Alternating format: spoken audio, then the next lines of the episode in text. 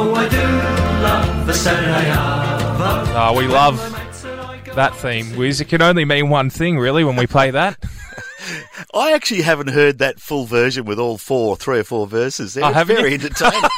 That's very good. Well, it was made famous, of course, when the man we're joined on the line by right now, Darryl Pittman, created Southern Football League coverage. Well, football, the Southern Churches, I think, into the Southern Football League here on 88.3 Southern FM 30 years ago. And 30 years later, we get the great man who is a life member of the station and a well-known voice and also face around the community media traps. And it's great to have Darryl Pittman on the line having a chat to us this morning. Darryl, thanks for joining us this morning. Good morning, Karl. It's a pleasure. Good morning, Wiz. Good morning, boss. How are you? Good, mate. I was just saying to Karl, I don't know if you heard us on the line there, but I don't think I've heard that song in its entirety before. It's very entertaining. Yes, it's very good, and we've been very lucky to have been allowed to use that for the last more than 20 years on the show. So, you know, it's become very identified with the show. No doubt about it, and we are definitely, by the way, Karl, speaking to local football broadcasting royalty today, no question about it. Get away. And, of course, I inducted into the SFNL Hall of Fame a few years ago as well. It's great to have you, mate. Now, before we get on to what's going on with the local footy show on Channel 31 and the looming deadline there, I'm keen to get your views. We've been talking for the last, over an hour now about local footy, to play or not to play. That's the theme of today's show, and we've been speaking with a couple of league CEOs and club people. What are your thoughts on what you see and hear going on, and how do you see local footy playing out for the 2020 season, if there is one? Well, we'll be looking at that on our show next week too, Wiz, because we've got a few people going to talk about that. But yes, it really is a case of the want to plays and the don't want to plays. The administrators seem to have been, for the want of a word, probably a little bit spooked. They feel responsible. I know a lot of their club presidents have said, look, we're going to lose too much money if we go ahead. So a lot of the decisions have been predicated upon that. Mm. Whereas the players themselves are absolutely busting to play. A lot of them are busting to play. Sure. So it's a very difficult situation for everybody, and I don't think there's a right and a wrong here. I don't think that it's what situation is going to suit each league. But if there's suddenly a bit of a opening up of the regulations, and suddenly local sport in other states are all going ahead, I think there'll be a lot of Victorian sportsmen saying, "Hang on, what's going on here?" Well, correct, what's going on here, and will they play or not? You're quite right that I think the players want to play. The administrators probably have been a little spooked. We've just spoken on a few who seem quite well informed, but they're certainly not committing to a start just yet. No, well, there are a few leagues saying they're going to go ahead. The Picola Football League has said it's going to start on July 11. The president of the Stony Creek Football Club, who will be on our show next week, has also released a text saying that Heath Club is raring to go and looking for a start on July 18 and hoping that the league will sanction the start on July 18 in the Alberton Football League. So there are some clubs agitating to play. Mm. So it will be very interesting. The next 2 weeks are going to be crucial, of course. I can quote some of those as well. The AFL Barwon Regional Manager, Will McGregor, is saying work is well underway for a return to play. I'm looking at some of the others. Drumana Tigers, the Division 1 premiers for the MPNFL, says they believe that the 2020 season should be canned. The president of St Mary's Footy Club says he believes AFL Barwon are jumping the gun. I don't think I've seen an issue where there's been so many diverse opinions. I thought that the AFL Barwon had announced that all three Geelong leagues had cancelled their seasons. Yeah, interesting. So I've got a note in here in a separate post for that as well. Geelong League, Bellaroon, Geelong and District, Colac and District have all pulled the pin. The president of St Mary's, Travis Robertson, saying he believes AFL Barwon are jumping the gun. The Winchelsea president, Daniel Gresky, says that the boys down at Winchelsea are prepared to play. It seems like...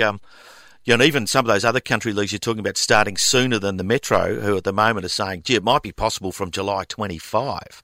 So there's just a lot of uncertainty around this and varied opinions, and it just makes it even more complex, doesn't it?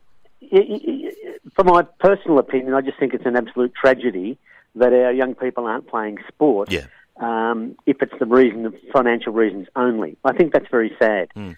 I think it's a shame that we can't work a way around that so that we get the girls back on the netball court and the blokes back on the footy field and the girls on the footy field as well, so that we get our young people, especially in the regional areas, the country towns, get them back playing sport.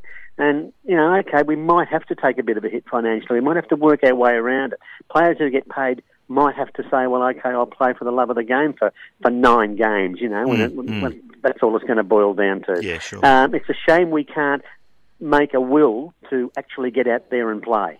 It's funny, isn't it? And I've learned this through working with you on your show, and I've had the opportunity after the previous God knows how many years just with the Southern footy community, get out and look at some of the others and travel out to the country. And it's not till then you realise how important the local football and netball club is to the entire community of a small country town. And to not have it, you can imagine, have a tremendous impact on the community.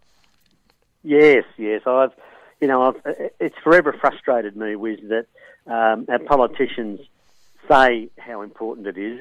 Gil McLaughlin says last week how important it is, local sport in our country regions in particular. But then at government level, they don't follow that up. It's never followed up. They give $225 million to the AFL, and country teams are folding. It doesn't make any sense to me. Yeah, you're spot on, and you feel like whilst they understand it might have been a while since Gil's been out to see a game played in the Picola League, albeit that's not his job, but you want a demonstration that they actually get it and the importance to the community. Yeah, I don't mind anyone calling it the way they see it, but I get very frustrated with hypocrisy. I get frustrated with people saying one thing and then doing another. And I know you and I have talked about this off-air previously, and that's a great frustration, but it sort of bleeds into the next issue, and one that I'm particularly interested in you stating the case on at the moment. For a long time now, this cloud's been sailing over Channel 31 as a community broadcaster. And while that's been going on, of course, originally the Southern Footy Show and then more recently, well, for most of the time, the Local Footy Show, an award-winning TV show about local football, Darryl, that you're largely responsible for. It appears that the station may be finally closing down after a few extensions on June 30, which would put an end to it all. What's the current state of play, and what are the moving parts in this? How do we get this up so that it could continue? Well, unfortunately, it appears as though the Minister for Communications, Paul Fletcher, is digging his heels in. And this is really sad because the outstanding aspect of this is there's no need for it. There is no need for Channel 31 to be closed down. It's occupying a spectrum that the government says they eventually want, but they have admitted they won't be using it for at least another 5 years. Have they said what they want to use it for, Des? Look, I'm not across that technical aspect, but that's basically the Form 4 Caulfield Tech view of it. Does that still exist, Caulfield Tech? To the extent of my education, they do want the spectrum for other purposes, and I think Turnbull had originally said it was to sell to multimedia companies or whatever, and be used for other things. That community television was occupying something that the government could make a lot more money out of. I think that's the crux of it. But they have said they won't be using it for at least 5 years. There's going to be white noise. You turn on Channel 31, which is Digital 44. For the next 5 years, you'll get white noise. So they're sacrificing, in order for that white noise, a whole lot of locally made programs. People who've learned their television, a lot of people in commercial television now who've learnt their craft at Channel 31, both sides of the camera. And there's just no reason to get rid of it, no reason whatsoever, apart from the fact that 6 years ago Malcolm Turnbull made a decision. And now they're digging their heels in, saying, well, you've had a couple of extensions, so now we're going to kick you off. But there is no rhyme or reason for Channel 31 to go. It's absolutely appalling. And it's important to note, too, Darryl, that it doesn't cost the government anything. Channel 31 itself is completely sustainable on its own. It stands alone financially, right? On its own. I believe the government has made funding available for the community television stations around the country to convert to the digital media. But, you know, as far as a going concern and looking after yourself, Channel 31 funds itself. It's never received a cent of taxpayers' money.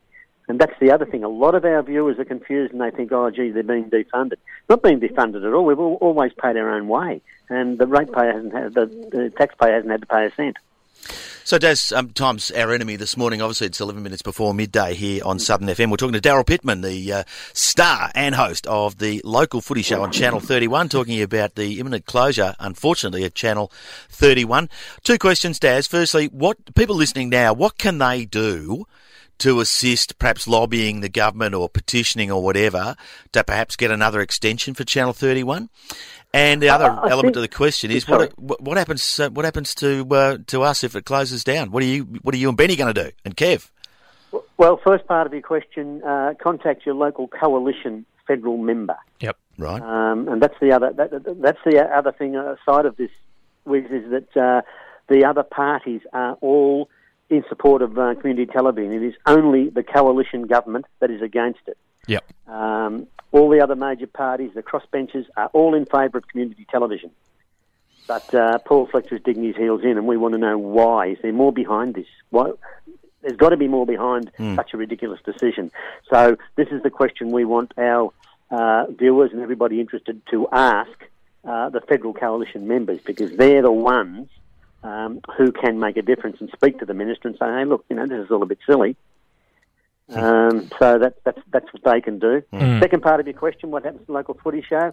Well, we don't know, and we won't know. I thought when I was speaking to you today that I might have an answer on Channel 31's future, because there was I believe, a meeting scheduled for last Wednesday, but it has been postponed until next Wednesday. Right, okay. So whether that's a good sign, so whether that's a good sign or not, I don't know. But look, there are options available for the local footy show, but whether they're going to be practical for us or not, I don't know. So it could, you know, the next two shows could very well be the end of the local footy show. That's desperately sad. I can't believe that. The unfortunate thing is we've already seen community television stations shut down in Brisbane, Sydney and in Perth as well. So the only two remaining community television stations that are still operational are Channel 31, which is on 44 Digital in Melbourne, and Channel 44 in Adelaide. So the two remaining community television stations are at high risk of having to be pushed online, which has been the succession plan for community television, which really is not a great alternative for all those people that have enjoyed being on community television. And I don't really think it'll happen. Yeah. I don't really think that 90% of the shows will go onto a digital platform, because that's what not their demographic, it's what they're viewing. Well, in our case, it's certainly not our viewing audience. And, you know, the thing that really annoyed me about all of this, a couple of years ago when Malcolm Turnbull was still Prime Minister, he appeared on ABC Radio. Well, he didn't appear, he was heard on ABC Radio, saying that, you know, there are only 2,000 viewers peak time. He was going on Sydney figures. Sydney's community television station was a very, very small affair, didn't have a lot of programs, and was nothing like Channel 31 in Melbourne, which is probably world standard, where we get 100,000 viewers. And, in fact, the viewing audience has gone up in the last 3 months. Channel 31's viewing audience has increased by 23% more than the commercial channels.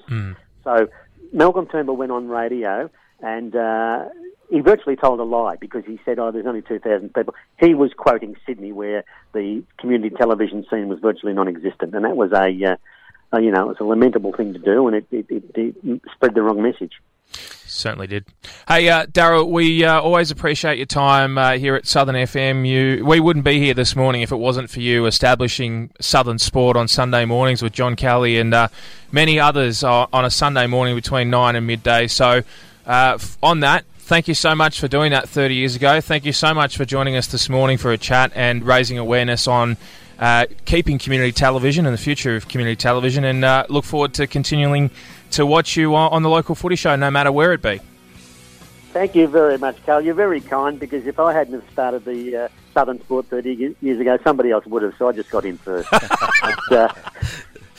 But thank you very much, and it's an absolute pleasure to be on talking to you blokes this morning, and you're doing a great job.